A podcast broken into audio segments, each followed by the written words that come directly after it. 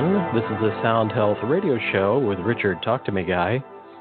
And Sharry Edwards is working on the portal. However, instead of talking about the, I'll talk about the portal this way today. You can go to soundhealthportal.com and you can click on services, and from there you can choose a current campaign. Sharry has put together a campaign for the coronavirus. It's called Corona Conflicts. And if you wanted to go and check your vocal print, you can go right to soundhealthportal.com. As I say, click on services, click on Corona Conflicts, and that'll take you to the page. And there, the portal, this is true of all the campaigns. There are other campaigns there as well, such as PTSD and neuroplasticity and biodiet and golf. It's true, you can improve your golf swing your golf game. I know a couple of pro golfers who've made differences in how their game is by actually doing vocal analysis and seeing where things are too high or too low. But currently, Sharry has published a paper. If you go to Corona Conflicts, it'll there's a write up about the coronavirus and what her research has shown. But you also she's written software that you can do right online. So if you know anybody in any other part of the country or world that you want to tell about this, they can do this from anywhere in the world with a computer. You sign up for a free account. The portal system will walk you through doing, uh, I think, two 45 second recordings, which you can do right from your computer. It's better if you do it with, a, it's more accurate if you use a microphone, even something as simple as the Samson Go mic, which you can find in the store at soundhealthoptions.com. Not very expensive. It's about 30 bucks. I have one because I throw it in my bag when I'm traveling. And it works pretty darn well. You can just set that up and do a recording. A microphone really helps with get more depth voice or your vocal print. So using a mic really does help, but you can do it by calling in and through your computer and doing it that way.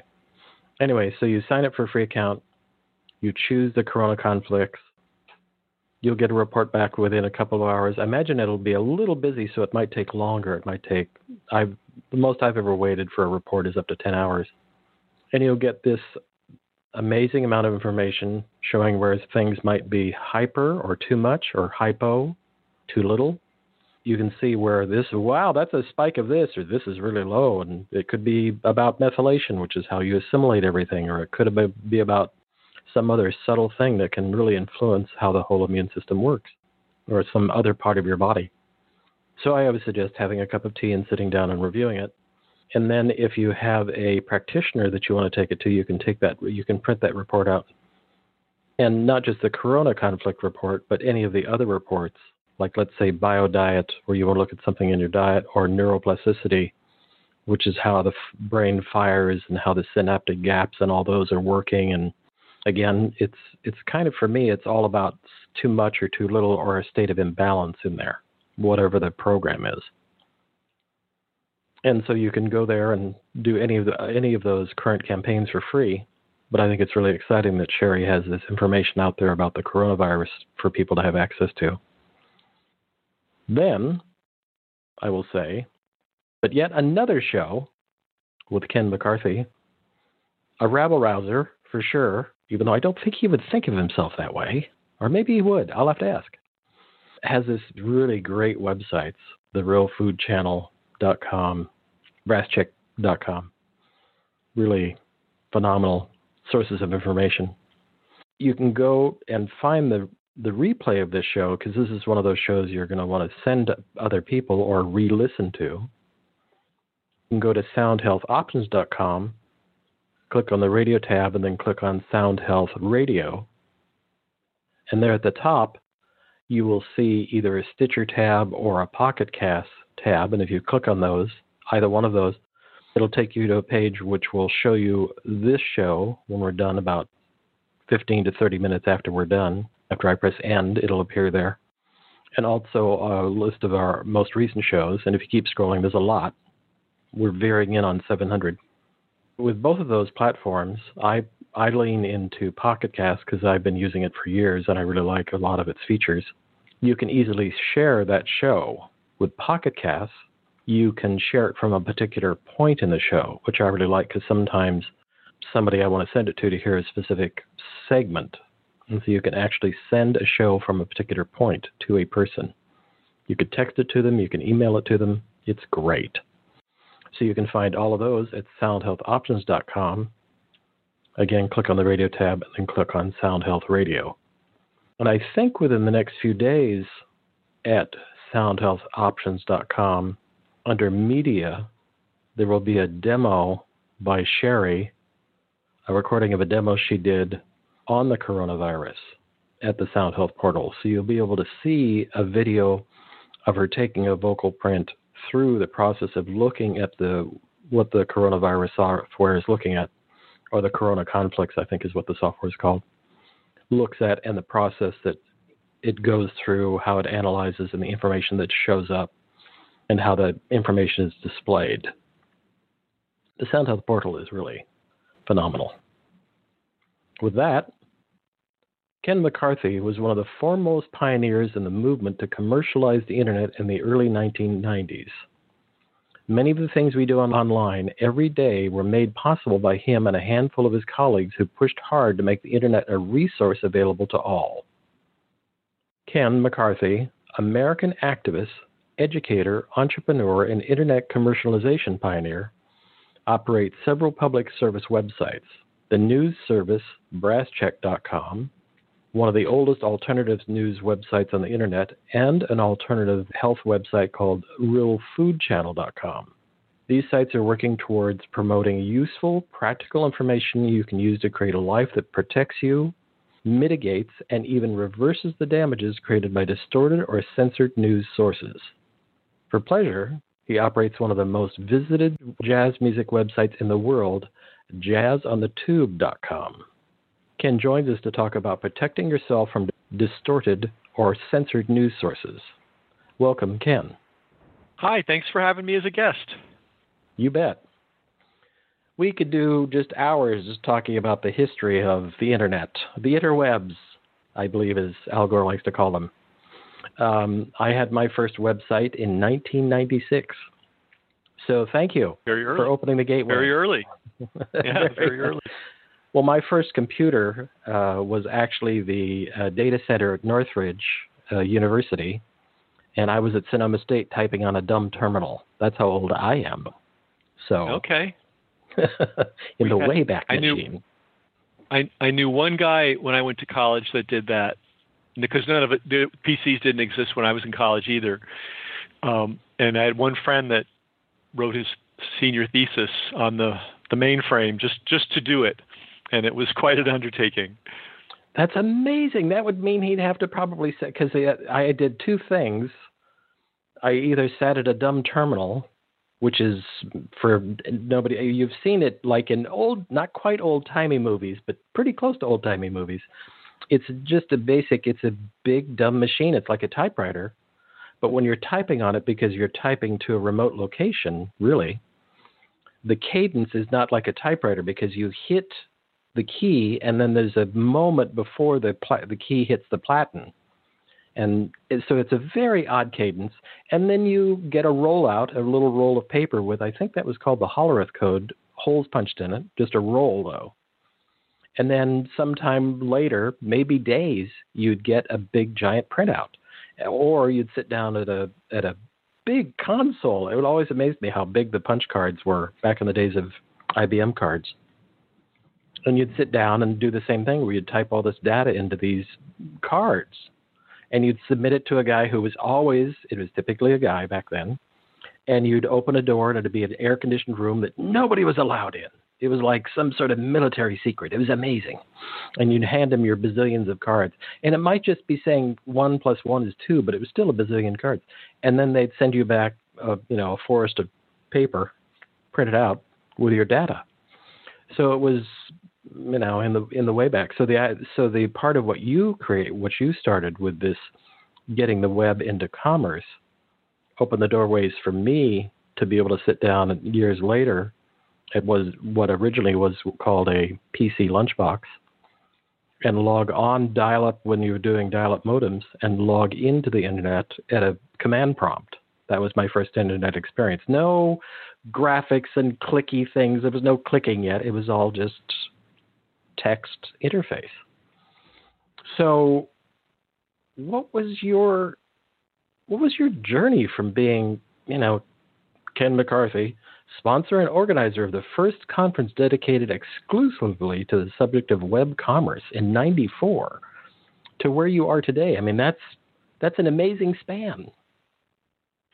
Well, in in '95, I put on what I think was also the first conference on um, local publishing and local advertising on the web, and and that that was considered a, a, a weird idea um, at the time, as was the conference that I put on in 1994. I mean, half the people that I talked to about it at the time who were in the digital media industry, which was pretty big in San Francisco at the time already, they had no interest in the internet at all. They they couldn't imagine why I would be interested in it.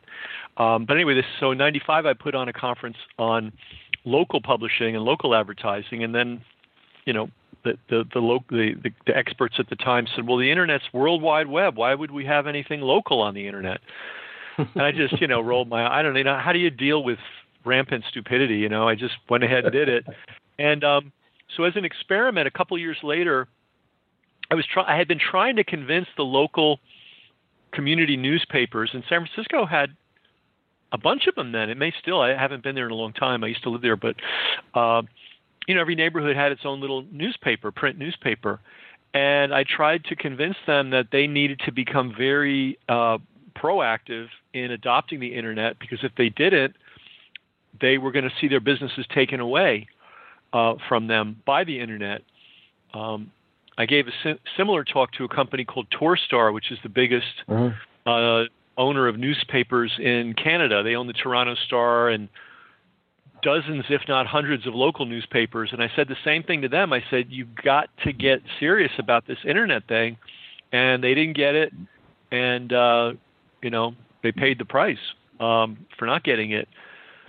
So I decided to create an example of local reporting, and I focused. This was in '97, and so I focused exclusively on stories that were happening in San Francisco, where I lived. And there were two big stories in '97. Uh, one of them had to do with uh, something called critical mass, which uh, is a bike ride. It's all over the mm-hmm. world now but it started in San Francisco. It started with five guys, and their idea was the last Friday of the month, they would all ride their bicycles home together in a clump for safety. Um, and it grew, and then it was 100 people, and then it was 1,000 people, and finally it was 10,000 people, which is a lot of people. If you, you know, when you see 10,000 people in one place, that's a lot of people riding their bicycles up Market Street, which is, you know, the equivalent of Broadway for, for San Francisco and um, the police uh, uh, um, interfered with the ride, to say the least. Beat people up. Hmm. I mean, it was real. It was a real horror show, and, and I and and they managed to, with the news media, blame it on the riders. The riders were unruly. The riders were this. The riders were that. Well, I, I deconstructed the whole thing, and discovered that the the the the whole scenario had been planned out uh, weeks in advance, even trained for uh, by the police, by corrupt elements of the police. Uh, and unfortunately, in every police department, there's always a few people that corrupt politicians can always call on to engage in criminal behavior. And um, we used the internet to to reveal what really happened. And I think there were like 140 people that were charged, and all the charges were dismissed. Um, and that was a real eye and the real eye opener for me was that the the mainstream news media the San Francisco Chronicle the San Francisco Examiner all the news all the television stations they owned lied and lied and lied about what really happened and never stopped lying. And I'm like wow. I mean I thought if you put the facts out with photographs with with video with with eyewitness testimonies from from professional people and professionals and, and professors and um, that people would say, oh, well, we need to look at the truth of what really happened. But in fact, I, we even have a photograph of a San Francisco Chronicle, official San Francisco Chronicle photographer with his badge around his neck, photographing the misconduct of the police. and those photographs were never, ever, ever shown in the newspaper. Um, mm. One one young lady was knocked to the ground. Uh, uh, she did nothing, and a police officer just punched her right in the head. You know, her hand, head was already on the ground, and that's a very dangerous thing to do to somebody. And there was a video guy uh, from one of the TV stations who videotaped the whole thing, beginning and end, never showed. And when we contacted him, he said, "I signed an agreement. This is everybody should understand this. This is a very important point." He said, "I signed an agreement when I when I'm for to get my job, and that is whatever I shoot is not my not only not my property. I'm not allowed to talk about it unless I get wow. permission from a lawyer." That's what's going on with every single so called news reporter you see out there. So that was one case. And the other thing, in the same year, there was a, uh, a bond referendum. California is big on referendums, people, which is a good thing. People, instead of voting for a politician who sells you out, you get to vote on particular big issues. So the big issue in San Francisco in '97 is should the taxpayers of San Francisco give 250 million dollars um, tax-free uh, to the DeBartolo family, a, a, family known to have uh, organized crime roots, um, so that they can rebuild the stadium that they own. And now the thing about San Francisco, most people think it's a hippy dippy, you know, radical leftist town. It's actually a fairly conservative place on the political side of things uh, because there's so many homeowners. There's a lot of people that own houses in, in San Francisco. It's unusual that way. It's not like Manhattan or Chicago. Well, Chicago is homeowners too, but anyway, it's a very homeowner oriented place. And they were not interested in giving the DeBartolos $250 million gift. So it, the, the, the, the ballot was down. It was down 10%. The ballot box, you know, the ballot started coming in. It was down 10%. Then the next count, it was down 9. Then the next count, it was down 8. And the final ballot, the ballot boxes went missing, the last batch of ballot boxes. They went missing. No one knew where they were. Um, and then they, when they showed up, they were like 99 to 1 for the giveaway. And um, the, the election won by 0.1 percent. Right, wow. so it was down. It started out as down 10 percent, and professional statisticians came out and said this is statistics mathematically impossible. Uh, and then I started collecting all the evidence. Um, we found out the people that were handling the ballot boxes were literal felons, um, working for a nonprofit agency that was supposed to reform felons. uh, I mean, it was just, and everybody related to that except Willie Brown, who was the mayor at the time, has gone to jail for some other massive crime. Uh, DeBartolo got caught giving a, a suitcase full of four hundred thousand dollars to a, a, former governor of Louisiana to get a, a, a floating casino license. Um, uh, and all the other guys, all the other main players were arrested for something else, and all you know serious charges, and all went away.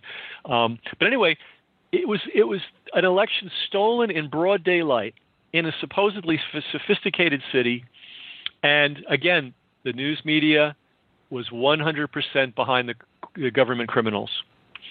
They never ever budged. I mean, bit by bit, it became so obvious they had to leak out little stories here and there, but they never presented the whole package. So, anyway, there's a long answer to your short question. I thought I was doing an experiment in local reporting that would encourage other reporters to do their own reporting online, and that uh, if we did a good job, our research and investigations and you know that we documented very carefully would be picked up by the mainstream news media, and I learned beyond a sh- no beyond no shadow of a doubt uh, that the news media in the United States is absolutely crooked and corrupt in every way you can imagine. You can't trust a single thing. In fact, the more they talk about a topic, the more it's sure to be a, a, a manufactured lie.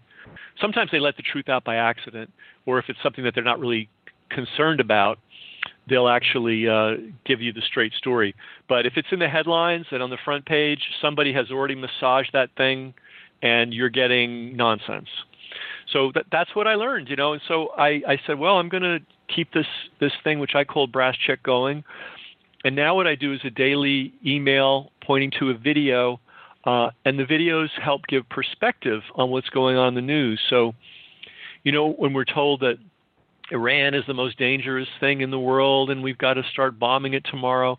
I run videos that show uh, uh, this wonderful tour that a, uh, um, a famous travel guy, Rick, Rick, oh, I can't think of his name. Um, he's on PBS all the time. But anyway, traveling through Iran and just showing what the country's really like and what the people are really like, and uh, yeah. So I'm always I'm always trying to give context and background and perspective uh, to counteract what's in the headlines. So that's well, check. And, and one of the things I, I want to toss in there is uh, we talked backstage a bit. I've had a camera in my hand since I was in actually junior high or elementary school is when I started. And I was early on in high school. I was a photographer for a couple of the local newspapers in the Monterey Peninsula, and I'd go out and do an ad. You know, I'd do ads, or I'd do. You know, they'd want a cover for something, and even then, for the high school newspaper, they'd want a photograph of a protest or, you know, some kind of event. And there was at some point, it was when I was in college that I was still doing that. I was a photo editor for my college newspaper and still doing work for commercial newspapers. And there was, I don't remember the exact event, but I remember at some point I, re- I stopped doing it for newspapers because an editor came to me and said, We'd like it covered from this angle. Yep. As soon as I got the power of what I could do, I mean, I had always known how you could portray something photographically because there would be times, you know, I took photographs of the classic hundreds of cars lined up with tailpipes and smoke coming out because I was always about the environment. So I, I had that already in my mind that I could skew how something looked. And when an editor came to me and said, We'd like this covered from this angle, I was like, I'm out. I'm not, yeah. you know, I, I have the power, not like I'm all powerful, but I mean, images are really powerful. And so to be able to do that, I mean, if we think about that horrific photograph from Vietnam with the person being shot in the head, I mean, that was horrific, but that was documentation. That was a real true moment. But yep. it's all very tricky when it gets into what can be presented. And and this just occurred to me while you were saying this that back then, when you were talking about the the uh, bicycle events and they were covering that, those were in the days of pre when you know videotape. You had video film guys, their film crews out but they were either doing it using film or using videotape, not live feed. Now, with the advent of cell phones, wouldn't you wouldn't you think that the truth would be easier to get out because of cell phones everywhere? Well, bit bit by bit, it bit by bit it uh, it it squeaks out. Uh, what was so interesting about that bicycle event was that uh, a number of people had camcorders because this was a festive event. I mean, people brought their yeah. children, grandparents came out with their grandkids. You know, this was a you know, this was not a rabble rousing group of people. This was a peop- this was a group of people that said we're bicyclists and we want to feel safe in our city and we'd like the laws to reflect our rights as cyclists. Um, that that was their one political position, and um, so a lot of people brought camcorders. So the, the way we were able to tell the real story was we just showed the real footage of what actually happened. You know, and a lot of people had cameras, and a lot of people were taking photographs, thinking they were taking a photograph of a nice community event. And then when it turned dark, uh, they just kept firing, you know, the cameras. Uh, the only people that didn't show what what they filmed and shot was the news media because and what I found out later is uh, the family and, and it's it's all economic. The family that owns the New York's, uh, excuse me, the San Francisco Chronicle, uh, still owns a lot of land in downtown San Francisco.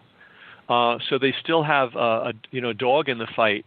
And when this big bicycle event took place every Friday, it depressed um, uh, uh, department store sales. And some of these pieces of land that this family owned were uh, land leases, and they were being paid not only rent but a percentage of the of the sales of the department stores. Um, so they were actually getting physically or uh, financially injured by the fact that San Franciscans were coming out once a month to do this big communal bicycle ride in, on behalf of bicycle safety and bicycle rights. And uh, now, now of course, you know, and, and bicycles were presented as terrorists in San Francisco in 1997. Yeah. I mean, literally. Yeah. And, I and remember. Now, I remember now, it being announced on. I remember it being announced on Fridays on KGO radio, which was a is still a huge, although it's well, that's a whole other show. But it used to be a really big, noted radio station with, you know, big, na- big name at least on the West Coast, and it was a huge broadcast network. I mean, I forget what their scan was, but like to Texas or something. And every Friday they do a report like, and the the bicyclists are out today, and here's where they're going, and what the, and it was like a thing. It was a regular occurring event, regularly reported as a big event. Yeah, it was presented. The interesting thing is when they hit uh, 5,000, uh, they were presented as this wonderful San Francisco uh, tradition, you know. But when they got too big, then that's when they got beaten down. And uh, I mean, they, they literally, I mean, they the the, the well, you know, we could go on and on about about the corruption in San Francisco, but it, but it's it, it yeah, it's just uh, people. It, it, normal people have trouble imagining just how sinister and dishonest and cynical and corrupt and self-serving the, these people in the media and and politics are. Uh, there's there's always exceptions, but in general, it's not a good thing. And both sides of the part, uh, both parties. I, you know, I, I have to say this: anybody that thinks that either party is going to do anything for them is just delusional. You know, they they are working for. I mean, how many people know this? For example, near Congress, there is a large office building, and it is where most where most Congress people, senators and Congress people, spend a, a lot of their time in Washington. It is a telemarketing center, and they're not allowed to make um, campaign calls from from from the uh, Congress. They have to leave the building to do that.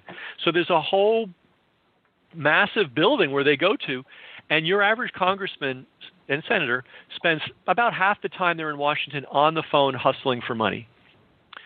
Mm. Um, do you do you think they're doing they're, they're getting that money from the local church and the local you know uh, community support group and and and the local environmental uh, activists and you know no they're they're getting it from you know Monsanto and from IBM and from Google and from all these these these large institutions that uh, don't necessarily have our best interests at heart. Well, my byline so, for a long time has been follow the money. So yeah, it's right into always, my way of thinking of it. Like it really comes down to I know people talk about well all sorts of things, but I'll just say for me it 98% of the time it comes down to follow the money. See see who's doing the research, and that's that's why I'm saying uh, I want to say that I'm really happy that you acquired and took over BrassCheck.com because it had been a resource for me when I was doing uh, uh, part of my first website was talking about it was mostly solutions to environmental health issues, whether it was water filters or full spectrum lighting or EMF or way back in the 90s, man. Um, that, you know, Brass Check was a place I would go and read articles and do research. And I'm so glad that it's in the hands of somebody who is, you know, going to keep it. You, have preserved the original Brass Check, and now you've developed it into more having videos available as well. And it's a really powerful place. Phil, you know, there's a lot of great information there, and finding that's part of that's part of what I wanted to ask you about is how do you how do you find stuff and how do you vet it or do you know your sources or how do you figure all that out uh you know it's just depth of experience um yeah you know i read a tremendous amount so i'm not hunting blind you know um I, I know what I'm looking for. Often I know that it's already out there. I'm just trying to find a video representation of it. Luckily, very often there is a good video you know, so I just use Google. I just use uh, uh, YouTube search, and most of the time I can actually find something that's helpful and useful. And, and again, what I'm trying to do is put things in perspective, put, give people the background that the news media leaves out, give people the other side of the story that the news media uh, leaves out. But I do read a lot, and I do. yeah. Yeah, I mean, yeah, I mean, I'm coming at a it lot. from, from a lot. Uh, there's a lot of depth of, and I have a lot of friends that know a lot of stuff, and uh, what I don't know, they share with me, and and I'm researching pretty much all the time.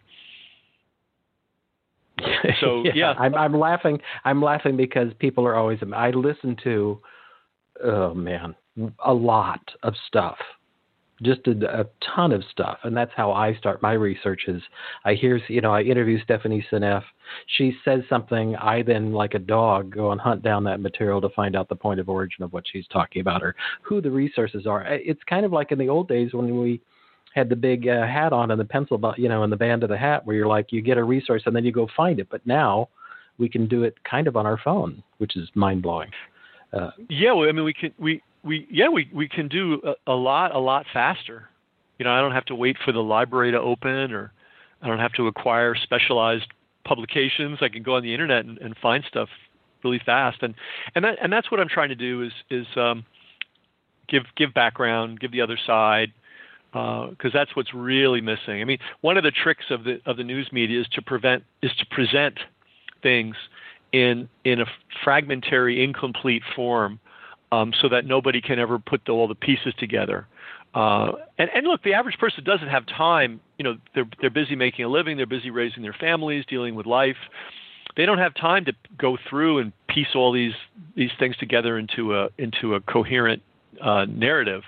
Uh, so that's so I'm just trying to do that, you know, uh, show people that there's usually there's usually another side to the story, and very often the the heavily promoted side is is the wrong one, and it's based on finance, and it's ba- and, you know, and the financial thing could just be a matter of, you know, p- people know where their bread is buttered, and um, if I mean, let's talk about I think a particularly horrific thing that's going on, which is um, the the acceleration of the vaccine schedule for mm. for infants, basically. Mm-hmm. Um, you know, you have this whole profession of pediatrics um, that apparently has just, without even a, a battle, has just given in. And if if they're supposed to give 80,000 vaccines uh, to a kid before he's five, they're just going to do it. And so, what money are they following? They're trying to protect their professions and their careers. And I have a certain amount of sympathy for them because they, you know, to be a doctor, you put in a tremendous amount of time and effort and sacrifice and a lot of money. Um, and by the way, that's one of the ways that medicine is being corrupted. They've made it so unbelievably expensive to become a doctor, unnecessarily so, by the way, um, mm. that once you've gone through that, you're kind of stuck. You've got this hundred, two hundred, three hundred thousand dollar bill for your education, and you know you're really not in a position to be a a, a, a rabble riser or a protester. Uh, so I have so so that's an example of follow the money too. Uh, but I mean, what what could be more horrible that the entire field of pediatrics has been turned over to the vaccine industry and nobody asks questions about these vaccines. Nobody asks questions about how many. That do they work? Are they necessary? Why so many? These questions aren't even being asked. And uh, I saw this, and I, I, ran this video, and I think it was very important. You know, to, and uh, you know, I see things, and I'm happy to be able to show them to thousands of people. And this is one I was very happy to show. This group out in California got on the phone, called 150 pediatrics offices in pediatrician offices in California and said, uh, My child has a medical problem related to vaccines, and we're looking for mm-hmm. a doctor who will write a an exemption. Every single office, every single one said, We don't do that.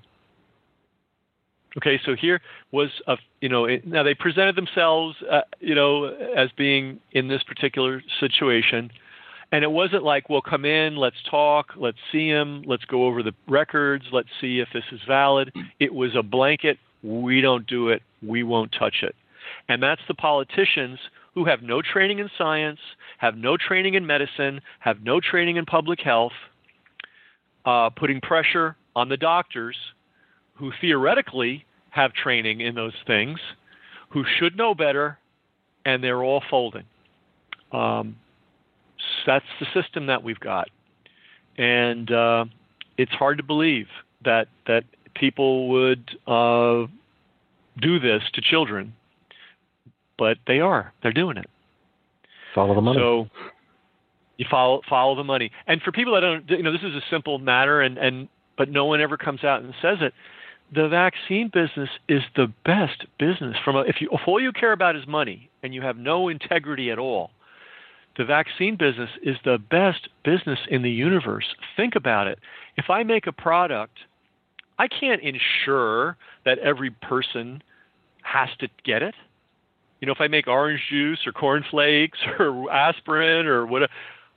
But with the vaccine scam, and it is, believe me, it is it is a scam. More first and foremost, I can ensure that everybody of a certain age group has to get my product.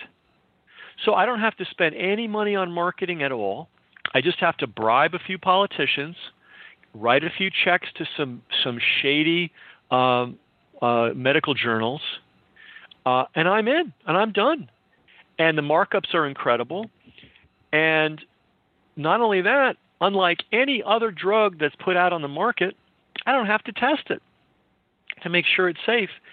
And unlike any other product in the universe, if I injure people, it's not my problem. It's the taxpayer's problem. There's a whole special vaccine court set up, and uh, the money will come from from the public. So this is the greatest financial scam in the history of man, um, and that's the that's the basis of it. And this tra- the the hor- horrible thing is is we have all these journalists, these know nothing journalists, these know nothing doctors, and many doctors, believe me, are know nothings they know nothing even about their own specialties. I don't know. I don't know how they get from point A to point B uh, with a with a stethoscope around their neck. I mean, the, the depth of their ignorance is mind-boggling. And anybody that's ever had a serious health problem knows what I'm talking about. They know nothing. They know five drugs, three surgical interventions, and that's it. And if you and if it doesn't work, they just throw up their hands and get annoyed at you. Um, that's pretty much modern modern medicine. Um, it always wasn't always this way, you know. It wasn't always this way. We have traditions in China, in India, uh, and, and, still in in in um, Native American traditions, where people that are in the healing business actually care and are trying to figure it out. Uh, well, and they and they also have they in in many of those cultures they also uh, let's say in Thailand or uh, China they actually use herbs. I I had a retail herb store and I'm a master. I got my degree as a master herbalist in the 70 late 70s. Okay. And they have they have cultures where they actually cook with those herbs on a regular in a daily basis as just part of the part of the food. It's not a like a. Right. It's like oh you have a head cold here take this. It's like you you build your health every day, and that's something that I I'm happy to say in the I just realized I've been doing this with Sharry now since 2012, which is shocking unto itself. That I have seen a trend where I see regular MDs who've kind of gone through and come out the other side and are now becoming functional medicine practitioners or beginning to open their yes. consciousness to like I yes. really I I went to medical school it seems to be at a certain age it rolls over where they or in some younger ones as well where they go through the system and then they add all sorts of uh, further training on their own to become either a functional medicine practitioner or an acupuncturist or an herbalist or they add things where they're like I really want to help people have good health not oh my god you need a shot but like actually supplementation and diet and don't eat GMOs and watch out for the carbs and you know, there is that trend, but it's still the machine itself. The vaccine industry just blows my mind that how there's no other industry where you could you know be protected from being wrong. They're just completely yep. protected. It's mind blowing. And they also have a, a whole um, cadre of people online, uh, journalists, some of them, doctors, some of them, um, but a lot of paid trolls that you know will attack and savage anybody who dares ask questions. You're not allowed to ask questions about this topic. It, the the science is is settled. You know, uh, no, the science is not settled. In fact, a lot of the science says this is a really, really, really bad idea. Um, you, men- you mentioned, and by the way, to, to the doctors who are pursuing the good. These folks are heroes, and, and they really they really should be acknowledged as as such because they get a lot of heat. I mean, the other reason a lot the other reason many doctors stick to the line is that if you stray too far, they will come after you and shut you down. Um, so, so you know, I, I rail against doctors, but there are many, many heroic doctors out there. And um, I don't want to minimize what, what MDs are under, the, the pressures they're under. On the other hand, they're getting paid pretty well and they're getting pretty high social status, and they really should do what the hell they were paid to do, uh, and not just go along with the latest drug reps um, ignorant uh, sales pitch. But but talking about food, let's talk about food because this is another really important issue. You know, we have this thing called the FDA, the Food and Drug Administration. Mm. And um, one of the things I want to start, and maybe we could start with with, uh, with Sharry's group and just make it bigger, because there are so many articulate critics of the of the drug industry, of the pharmaceutical industry, of the food industry, but they're all kind of independent islands, you know. And we need an event to bring us all together. And so I have this idea. I'm going to call it um, uh, Pharmaceutical and Food Industry Fraud Day. Um, and mm. you know how they have uh, you know pizza day or hamburger day or you know uh, you know, you know, these industries create these fake days to, to, to get in the news for one day a year. So yeah. I want to call it a Pharmaceutical and Food Fraud Industry Day. Um, and we're going to have it on the day uh, that the FDA was founded, which I think was June 6th. so in my, my vision is every June 6th, everybody that's in this world of alternative health – and reporting the truth, um, will just de- will just declare, hey, it's pharmaceutical and pharmaceutical and food industry fraud day, and we'll all come out with a story. Uh, uh, one of you know, and we'll never run out of stories, by the way, um, of one of the more egregious things that one or both of these industries have done to uh, humanity. Um, but you know, let's let's look at food. So we've looked at pharma to an extent. The food is what's really killing a lot of people. Uh, well, we call it food. Um, it's not really it's not really food. The things that people are eating today, as a matter of course, would be unrecognizable and unacceptable as food uh, as recently as 150 years ago. People would wouldn't even feed their dogs what what what people are eating today. In fact, there's a really interesting quote. I wish I could find it. I don't think I have it at my fingertips, but this is an example of how it works. You have cottonseed, right? and it's a it's a waste product of of the cotton mm. industry. Mm-hmm. Uh, what can you do with it? Well, it was considered garbage, and in fact, it is garbage, and it's toxic. Um, so step one was, hey, let's feed it to livestock. All right, that that seems to always be the first step. You know, we'll we'll, we'll take this stuff that's absolutely like soybeans, for example, uh, mm. that's absolute un, unfit for human consumption. In, in uh, soybeans, in a in a when they're prepared properly, when they're fermented. Uh, and eaten in, in reasonable amounts and not coming from GMO versions are not, not not necessarily a bad thing, but the way soy is used today is a disaster, right? But um, so step one is let's feed it to livestock. We wouldn't dare feed this stuff to human beings, but we'll feed it to livestock. Uh, so then cottonseed, which went from being garbage, uh, became livestock feed. And then somebody got the bright idea of, came up with some science of creating a, a solid uh, uh, cottonseed oil, uh, which could be, which mm. looked a little bit like lard. and they called it Crisco. And this was um, Procter and Gamble, and they did this I don't know probably hundred years ago, and ha- based on nothing, no science, no research, no nothing, they declared it was healthier than lard, and they spent a gazillion dollars uh, persuading uh, Americans initially that oh we've got this great new thing and everybody loves progress and everybody loves the great new thing. I can't blame anybody. And and they we're told this is the great new thing. It's healthier than lard. Uh, it's cheaper than lard. So, so Procter and Gamble went into the business of taking something that was literally considered garbage and toxic junk uh, in the 19th century uh, and put it on, uh, on in many people's kitchens in the 20th century. Uh, and that is the model, that's the template of the food industry. Take something take some useless garbage that 150 years ago wouldn't even be considered edible and reconfigure it, spend a billion dollars making it look like it's food, and pass it over to the public and let them basically slowly kill themselves eating it. That's our that is the packaged food industry. And the packaged food industry, people might be surprised, it's bigger than the oil industry. This is a very, very, very huge industry. And it was one of the first ones to get politically organized in the United States because it was an amazing moneymaker. Take one cent worth of of of goods, turn it into a one dollar product, and convince people it's food so that they're eating it every day. That's a hell of a business if all you care about is business uh, and money.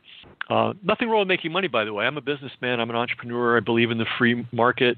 Um, I also believe the free market needs to be regulated. by the way, you know, th- there's all this stuff about how terrible government regulation is, and, and it is it can be horrible, and, it, and a lot of it is designed to eliminate the small player on behalf of the big player. That's a fact. Um, but at the end of the day, we need uh, government uh, to protect us from the from the big players and, and their dep- their depredations. I mean, we really do, and so we've been kind of tricked. We've been told that government um, regulation is bad uh, all the time in every case, and it should be eliminated. And, and life would be great if we didn't have any. But what we're really we're really being sold the idea that big companies shouldn't be regulated, um, so that they can do whatever they want to do. I mean, the the biggest funder of the don't you know anti-regulation uh, mantra is the Koch brothers, and the Koch brothers own oil refineries, uh, coal mines. Um, they also are the biggest, some of the biggest produce, the biggest producers of plastic uh, in the world. I mean, every dirty industry there is out there that needs to be regulated, that needs to be overseen, that needs to be reined in. They own, right? So of course they're against regulation. But the terrible thing is they've co-opted so many good people in in robotically and somewhat mindlessly saying regulation is bad, regulation is bad, regulation is bad. No, some regulation would be good. I like. I'd love to see a real FDA. I'd love to see an FDA that wow. says you can't feed, you can't feed human beings cottonseed oil.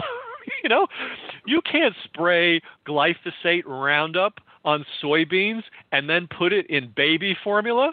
You know, so I would love to see real regulation, but of course we don't have that. We have this sinister, horrific organization called the FDA uh, that is really good at persecuting healers and really bad when it comes to identifying uh, real risks. And and I'm you know I, I'm sure I'm speaking to the pre, uh, preaching and the con- the uh, converted already here, but you know, the only healthy part of a supermarket is the produce uh, and meat and, dairy section. You know, uh, that's where the real food is. You know, once you get into the middle aisles and the boxes and the cans and the bags and the this and the that and the you know 18,000 ingredients, you've left you've left the planet you've left planet food, and you're into a whole other place. Um, you know, one uh, one thing, for example, I'm, I'm surprised I didn't realize, and I'm, and it only really has been dawning on me in recent years, is how dangerous um, uh, cooking oil, the typical cooking oil that people use is. It's all soybean oil, and you know, do you think they're going out and, and hand growing, you know, uh, organic soybean plants and, and making the soybean? They're they're using the most glyphosate saturated soybeans on earth and then you know through various chemical processes creating this soybean oil and then people are cooking their their food in it yeah. it's like no wonder every, no wonder everybody's sick and you I know? think the current estimates are that 80% of the soy, I don't know if this is in the world or in the Americas, uh, 80% or more is GMO now. So if it's GMO, that oh, means yeah. it's it's grown. It's like happy to be sprayed with glyphosate. It's just appalling. Right in my opinion. Right, and that, I and think that I was have the to great. say that. that was it is appalling. That was the great shell game. Um, you know, they, they they would tell us, oh, you know, we're gonna the, the world has a hunger problem. Um, well, the world has a hunger problem because there's a lot of mean people out there that that stack the decks against the poor. That, that is the core of, of the hunger problem in this world. Um, and, but but oh, the world has this hunger problem, and therefore we need to be more productive in the in the in our growing, and and therefore we need these specialized plants, and uh, um, you know we're going to save the world with with GMOs. I mean that's literally that's literally their line, and what the reality was is we're Monsanto, we've got a huge moneymaker with this glyphosate stuff, Roundup, and let's breed plants that can endure Roundup so that we can con farmers into spraying limitless amounts of glyphosate on their crops uh, to make things a little bit easier. I mean, I, your your listeners probably know this, but one of the ways um, glyphosate gets into bread uh, and wheat products is farmers now spray glyphosate to to to dry up um, their their uh, wheat crop uh, to make it quicker uh, to harvest and more uniform. You know, it's it, it's it's use it's help it's helpful if all the plants are in the same exact condition uh, when you when you when you're doing your harvesting. Sometimes nature allows that, sometimes nature doesn't. You know, you have to work with nature. But with glyphosate, you can just uniformly uh, desiccate your whole crop uh, so that it's easier to cut. Um, that's why we're seeing. By the way, glyphosate's in everything now. I mean, there's it's in p- people that are drinking beer. You're drinking glyphosate. It's in wine. It's in it's in everything. And we had a nice long conversation with Stephanie Seneff, uh, the senior scientist at MIT who's been studying this. And glyphosate is bad on so many different levels. It's finally been admitted that it's a cause of uh, small cell um, carcinoma. I think forget what the name of the cancer is, but it, I mean that's not even debatable anymore. Um, but that's just the tip of the iceberg. Uh, it it it's you know the thing is it was designed to disrupt biological processes in plants. What makes you think you can consume something designed to disrupt biological processes and get away with it? You know? Right. What could what could but, possibly go wrong? What could possibly go exactly. wrong with that idea? Interrupt biological process. Perhaps we are walking biological processes. Does this make sense? Well, that's the, it's, that's the weird amazing. thing. It, it, it's somehow we've been per- persuaded that we're somehow not part of nature. You know, there's this nature out there, and then there's us, and we've got laptops and cars and, um, you know, central heating, and so we're not really part of nature. Nature's out there. Um, you know, people are like, "Oh, we, you know, we've got to save the planet," and I'm like, "No, it, the planet's going to be here. like, the planet's not going anywhere." Right? We don't have to save the planet. We have to save ourselves, right? We're poisoning ourselves. And somehow that simple, uh, logical, undeniable reality is obscured. And it's obscured deliberately. And that's, that's the function of the news media to keep, you know, logical, undeniable, practical realizations about what's going on out of public consciousness. That's their job. Right. Everything else they do noise, but that's their fundamental job. Don't let people realize that two plus two equals four, because if they do, they're going to be shutting down or, or making these large industries change how they do things. Um, so that's that's why brass check. You know, that's why I, I created it to just keep keep pushing back every day a little bit uh, on all the main the big news stories of of the of the day. Like, let me see what we're doing today. I'll uh, by, by, the way, if well, people go to while, while you're looking for something, I just want to. I, I also want to remind people because we're getting closer to the end. We're not there yet. That you also with the Real Food Channel that you're now sponsoring the old uh, Next World TV, and I've interviewed uh, Bibi Farber, who was one of the early founders of oh, Next yeah. World TV years ago, and I was a big fan of that channel. And now you've uh, sponsored that, and now you've become the or now you also do the Real Food Channel, which has expanded from food out into a number of things. And for example, I posted this in chat this morning in my Real Food email. You did, posted a video about Goldman Sachs asks the question in public is curing a sustainable business model? Right. Wow. Right. Wow, that was great with right. my morning coffee. That was like, what? Oh my God. They're not even hiding it. I mean, it, it, it I have an I, I, I have an article or a video up, um, and maybe since we're coming to the end, this is a good place for people to go. It's by a guy named Michael Hudson, and the article the name of the article is how a video is how banker logic is destroying the world, and oh, yeah. you know all these things, pharma, the food industry, big ag, the news media industry, they are all under the umbrella of finance, and uh, finance is necessary, uh, but it has a proclivity to get corrupt. And boy, is it it's kind of reaching terminal corruption at this point. And you know, we've literally created a system where if it's more profitable for people to be sick, then the system will work to make people sick and keep them sick. Uh, and here we had this article written by a Goldman Sachs banker. He wasn't trying to write an expose he was writing to his fellow bankers and he was really asking the question. He's going like curing people isn't very profitable. You know we really need chronic diseases that don't go away to make money. And when you're living in a system where that's the case finance and banking has has has gone off the rails. And michael hudson makes this really interesting point that in older traditions um, before the banking system of England and the United States and and now the now the world, um, old, old civilizations used to keep their bankers in check because they knew there was a there was this conflict between the real world and the banking world. The real world grows slowly in an arithmetic way. You know, we make little improvements every year. The banking world grows exponentially with compounded interest. So here's the problem it's very simple. If I lend you money and I'm charging compounded interest, but you're in the real world where, where things only grow arithmetically, I've created a bind for you that you can only overcome by being hyper aggressive and hyper reckless.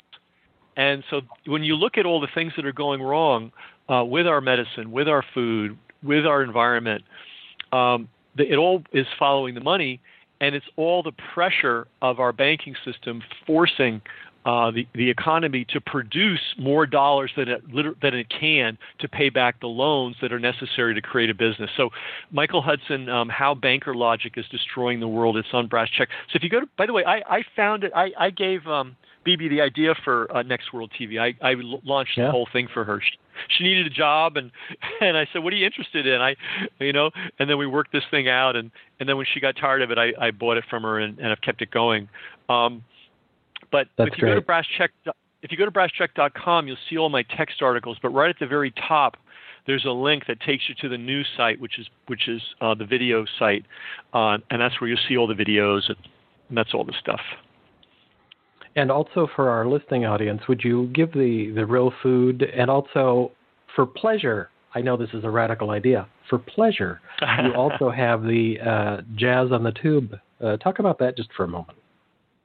Well, I love jazz. Jazz is such an all-American thing. It's based on it's based on this beautiful dynamic of people working together and also being and, and also maintaining their individuality at the same time. And that is a beautiful thing. And and jazz really as a music really epitomizes it. Uh, so every day we put out a jazz video uh, with some background, some history. Uh, so and, and we have a lot of we have a lot of fans. We have about thirty thousand jazz fans around the world, and uh, it's such a rich thing.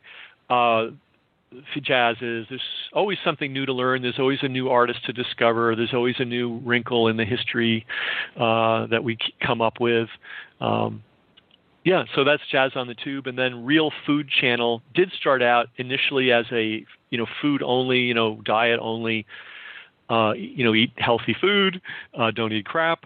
Um, but you, you know, I, I learned the hard way that even if you have the most pristine diet in the world, you're still living in a poisoned environment. And I, I got uh, environmentally poisoned and had to heal myself from that. And mm-hmm. so, in the process of of um, what I had to learn, which was, you know, talk about, I mean, not not a book here or there, shelves worth of books to sort it all out. So now we put that information out too. You know, what's in food, what's in the in cleaning products, what's in what's in the new car smell that you get. I mean, there's all these mm. things out there that that when you put them together, uh, they are pretty hard on your body. And the nice, the good thing is you can eliminate them one by one. Uh, in fact, you, you, it doesn't even really cost anything. You actually save money sometimes by getting these things out of your life. But there's just a tremendous amount of toxic material deliberately put in cleaning products, in personal care products uh, that are not only unnecessary, um, they're, they're necessary for making money for the maker. they're not necessary to do the task that needs to be done. Um, I, most people, I think, know by now that white vinegar is one of the best cleaning agents there is in the world. It's cheap, it's non-toxic. It smells a little bit for a while, but then the smell goes away, and it's so much better than Windex or any of the 10,000 other things that were being sold to do cleaning, all of which have materials in it so toxic that if you dared put a barrel of one of these things on the side of the road and leave it, you would be arrested for for um, disposing of toxic waste uh, without a permit. And yet they put it in bottles and sell it to us and tell us it's cleaning. It's for cleaning. you know, it's cra- It's just crazy what's going on. And and so we talk about that on Real Food Channel.